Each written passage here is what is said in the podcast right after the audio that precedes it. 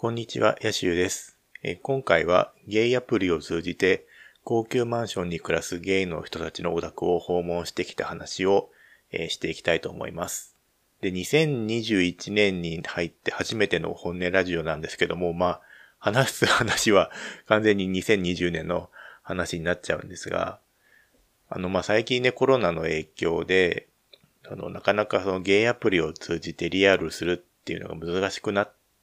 きたんですよね。やっぱり、あの、2020年のその11月、12月あたりってだいぶ東京では感染者が多くなっちゃって、やっぱりゲイアプリで会うときって、その、エッチ目的じゃない場合って、外でこうお茶したり、ご飯食べたり、お酒飲んだりっていうパターンが多いと思うんですけど、やっぱコロナの状況だと、その、外のお店でこう楽しく喋りながら、そのお酒飲んだりするっていうのが難しくなっちゃって、かといってまあ、そのゲイアプリの通じたリアルって、あ、結局相手とコミュニケーションを取ることが目的だから、黙って食べるとか、黙ってお酒飲むっていう形だと成立しなくなっちゃうんで、まあそういう形のリアルは全然なくなっちゃったんですけど、まあその代わりにそのアプリを通じて知り合った人と、まあうちでちょっとお茶しませんかみたいな、まあ話になったことが何回かあって、でまあそんな感じでこう、結構他のゲイの方のお宅へ行く機会がまあ何回かあったんですね。で、まあ実際行ってみたら結構、あの、すごい、すごい暮らしをしてるっていうか、まあ、結構ね、いいとこ住んでる人が多かったんで、まあ今回はそういう話をしたいと思うんですけども、で、まず一人目の方が、まあ中野区にある某タワーマンションの、まあ二十何階かぐらいのところに住んでいる芸の方で、50代前半ぐらいの、まあ、ちょっとね、筋肉のちょっと多い、いけてるおじさんって感じの芸の方だったんですけど、まあ最初、その、まあちょっとうちでお茶でもしながら話しませんかって話になって、で、相手のその、自宅の住所をこうメッセージでもらって行ったんですけど、まあ行ったマンションがその、まあ、いわゆるタワーマンションで、で、エントランスに入ったら、まずそのエントランスになぜかグランドピアノが置いてあって、で、なんで、で、マンションのエントランスにピアノが必要なんだろうっていうのがちょっとよくわかんないですけど、まあ、とりあえず、すごい高級感のある感じのエントランスで、まあ、実際そのお部屋の方に、まあ、入ってみたら、ね、中野区の、まあ、駅からすぐ近くのタワーマンの二十数階ってことで、すごい見晴らしが良くって、遠くまでこう、ね、都会の、まあ、街並みがバーっと広がってて、あ、いいなと思ったんですけど、で、まあそういう景色を見ながら、まあちょっとね、お茶しながら、しばらくお話しして、で、そしたらまあちょっと、なんか、ちょっと添い寝していきませんかみたいな感じの 流れになって、まあ、まあそ、そこそこイケてるおじさまだったんで、まあいいかなと思って、まあちょっと添い寝をしてみたら、まあ案の定、こう、おじさまからこうちょっとね、こう、俺の股間のあたりにまあ手が伸びてきまして、これがちょっと B ぐらいまで行っちゃうのかなって感じの展開になったんですけど、なんかその、最初はまあ、さすがにね、いろいろ触られて、俺の方もちょっと反応はしたんですけども、体が。ちょっとそのおじさんが、その、結構香水を多めにつけてて、結構香水の匂いがまあ最初から気になってたんですよね。で、で、添い寝してこう、密着に近い状態になると余計にその香水の匂いが気になっちゃって、で、途中で萎えちゃったんですよね、俺が。で、あーやっぱちょっと、んダメかなと思って、ちょっと、まあ、この辺でおいとましようかなと思ったんですけど、で、その、おいとまするときに、なんて言って帰ろうかなと思ったんですけど、ちょうどその時、まあ夜の5時半ぐらいでお腹が空いてたんで、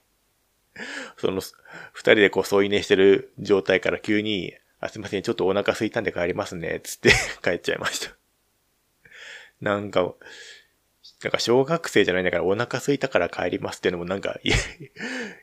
帰る効率としてどうなんだろうっていう気はしたんですけども。まあそんな感じで帰っちゃいましたね。まあでも景色は本当に良かっ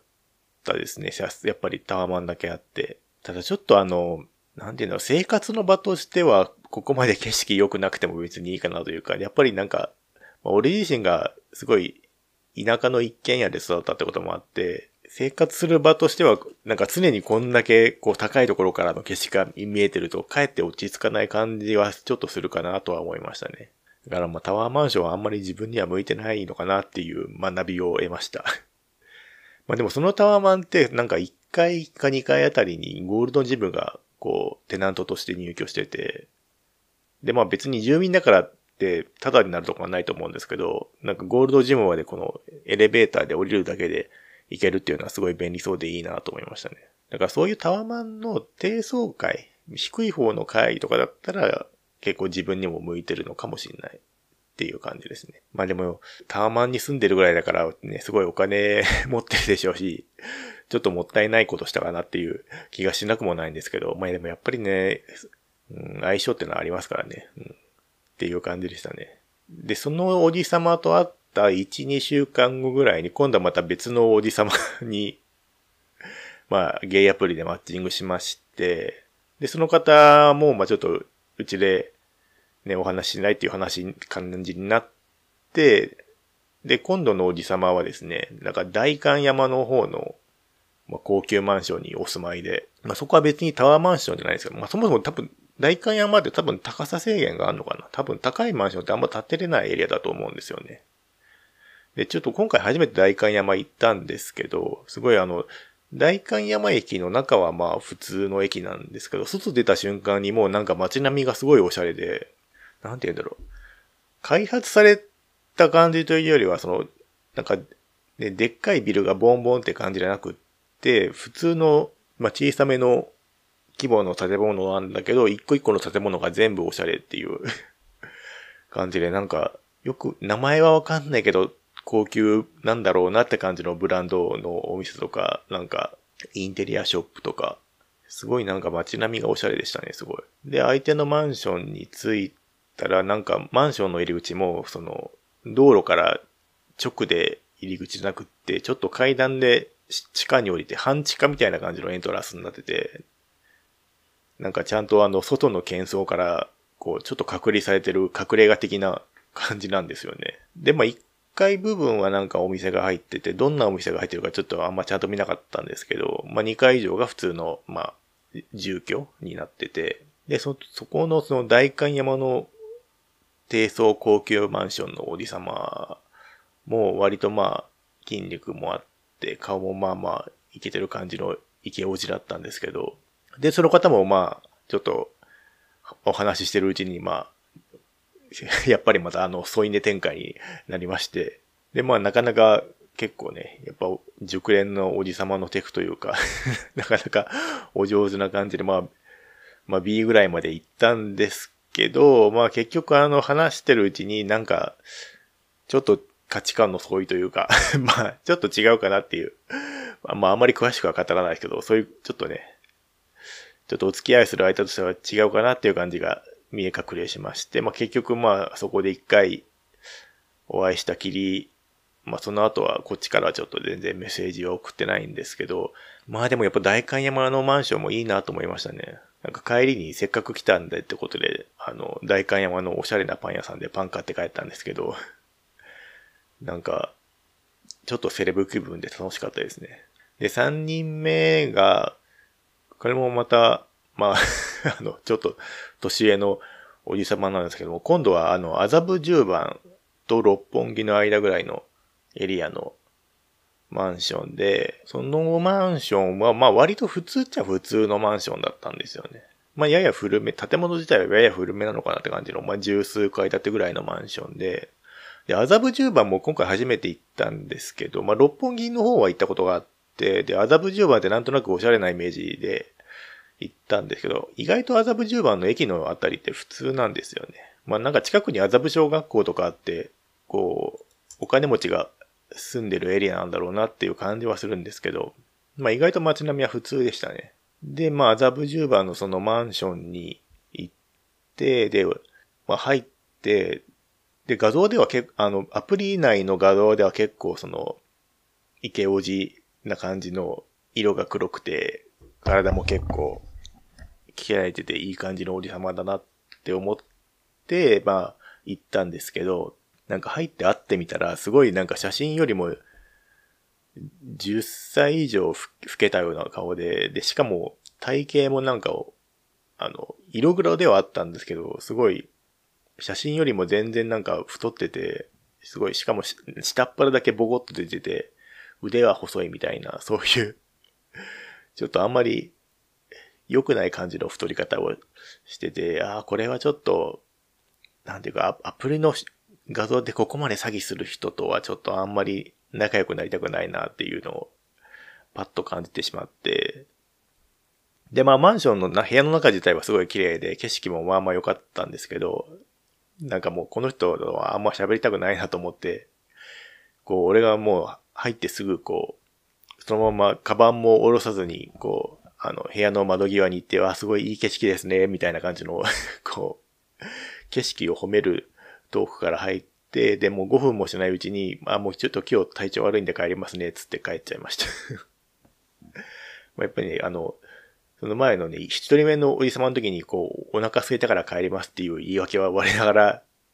良くなかったっていう反省もあって、もう今回はもう、さっとこう、切り上げようというか、まあ体調悪いんで帰りますっていう方がまだ自然だろう。まだ自然 まあ結局相手もまあ、ね、ど、本当の理由は察してると思うんですけど、まあ、スマートな断り方ということでね、体調悪いんで帰りますねって言っても本当に滞在時間10分もなかったんじゃないかな。もうカバンも下ろさずにずっとカバン持ったまま喋ってましたからね まあでもやっぱりね、アプリの写真と実物があまりにも違いすぎるとやっぱり、なんか、誠実さに欠ける、欠けすぎというかね、友達になるにしてもやっぱそういう人とはちょっと無理だなと思って、まあ、さっさと切り上げちゃいましたね。で、まあ、ちょっと、だから、麻布10番はちょっとマンションもいまいちではありましたね。まあ、十何回かぐらいの高さだったんで、まあ、景色自体はいいんですけど、まあ、そもそも六本木界隈ってこう、すんごい高いビルはいっぱいあるじゃないですか。だから、十数階からの景色でも、そんなに、なんていうか、他のもっと高いビルの中ほどの階が見えるっていう感じで、そんなに見通しは良くないんですよね。だからまあ、マンションも住人もいまいちだったなって感じですね。まあ別にマンションの人で住人の良し悪しが決まるわけじゃないんですけど。で、まあ今回この3人ぐらいまあね、いいマンションに暮らしてる人たちを、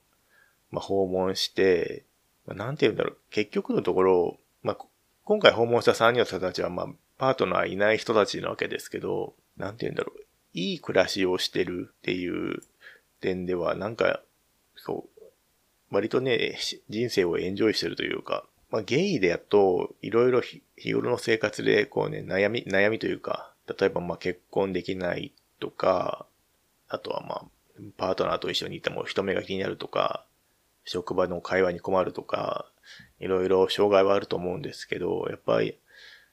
ね、経済的に恵まれてていい暮らしをしてたら、なんか十分幸せそうだなっていう感じは したんですよね。だから、セクシャルマイノリティ、まあ、多分ね、トランスジェンダーの人とかは多分見た目で分かっちゃう面があるから、ゲイの人にとってよりもよよっぽど大変だと思うんですけど、まあ、単にゲイっていうだけだったら、なんかお金があれば、十分普段の生活は幸せというか、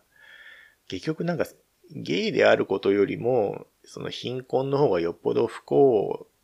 だと思うんですよね。だからその、この動画を見てる人の中にその、まあ、10代とか20代前半とかの若いゲイの人がどんだけいるかわかんないですけど、多分ね、ゲイであることを悩んでる暇があったら、あの、どうやってお金を稼ぐかとか、稼いだお金をね、増やす方法とかっていうのを考えることの方がよっぽど大事なんだなっていう気がしてますね。まあ俺の個人的な意見ですけど。やっぱなんだかんだでいいマンションで暮らすっていいことですよ いいことですよっていうのが。まあ俺自身もね、まあ、まあ今そこそこ、で今回会った人たちみたいな高級なマンションじゃないですけど、まあ十分暮らしやすいところには暮らせる程度の、まあお給料もらって実際暮らしてるんで、正直あんま最近その自分がゲイだってことに悩むことがないんですよね、あんまり。まあ多分ね、実家にこう帰って親と話したりしたらそういう